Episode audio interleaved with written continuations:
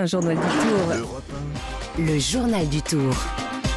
Journal du Tour où l'on retrouve Axel Metz ce matin avec euh, Axel.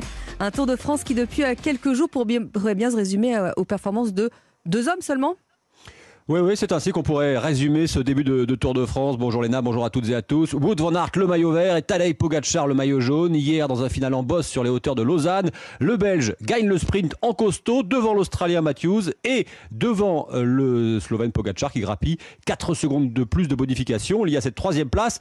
Benjamin Thomas, septième du sprint hier. Entre Wood et Tadej, euh, ils veulent laisser que des miettes aux autres. Donc euh, un jour c'est Wood qui veut gagner, un jour c'est Tadej. Donc bah nous on prend ce qui reste. Ouais mais bon il reste encore il reste encore 10 jours de tour et quand eux vont faire la bataille pour les étapes, en montagne, on, on espère qu'ils laisseront des cartouches et qu'on aura un peu d'opportunités sur des étapes plus faciles. Alors Axel, au classement général, avec ses 4 secondes de bonif, eh bien, Pogacar devance désormais de 39 secondes un autre jeune coureur, le Danois Vingegaard. Oui, étape euh, marquée aussi hier hein, par une chute collective au kilomètre 9 dans laquelle ont été impliqués notamment Romain Bardet et David Godu. Alors que la montagne n'a même pas encore commencé. Hein.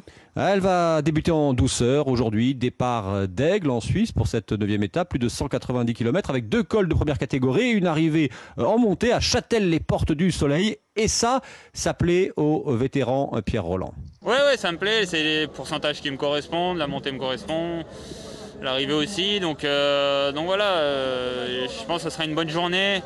Euh, il y a beaucoup, beaucoup de coureurs qui vont vouloir y aller parce que le lendemain c'est repos. Et voilà, tout le monde va un peu, comme on dit, vider la cuve avant la journée de repos.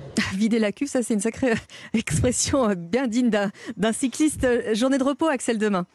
Oui, avec euh, test Covid obligatoire pour toutes les équipes. Or, hier, pour la première fois depuis le début de la pandémie en 2020, deux coureurs du Tour ont dû quitter la grande boucle touchée par le coronavirus.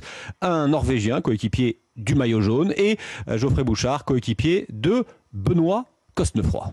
J'ai entendu que certaines équipes ont quasiment changé un staff complet, donc euh, je pense que l'épidémie tourne dans d'autres équipes aussi, même si voilà, il n'y a, pas de cas avérés au niveau de la communication comme nous on a pu le faire. Et je pense qu'il y a d'autres équipes qui sont dans la même situation que nous. Il n'y a, a, pas de distance, il y a, voilà, tout le monde nous crie dessus. Euh, pour certains, alcoolisés, et c'est ce qu'on ce qu'on aime sur le tour, bien sûr. Hein. Et je suis heureux de ça, mais pour la pandémie et, et pour le Covid, c'est pas idéal. Et puis il y aura du beau monde aujourd'hui, Axel, sur les lacets de l'Alpe d'Huez. Pourquoi? Pourquoi? Parce que euh, l'étape du Tour fête ses 30 ans. Cette cyclosportive gérée par ASO, l'organisateur du Tour de France, emprunte euh, le parcours de l'étape euh, du 14 juillet prochain, 167 km, 4700 mètres de dénivelé positif, au départ de Briançon, avec une arrivée euh, au sommet de l'Alpe d'Huez. Directeur artistique d'Europe 1, Xavier Joly, qui est un peu fou, nous fera vivre de l'intérieur toute la journée cette aventure. Xavier, bonjour, vous êtes dans le sas de départ et vous allez vous élancer pour cette étape du Tour.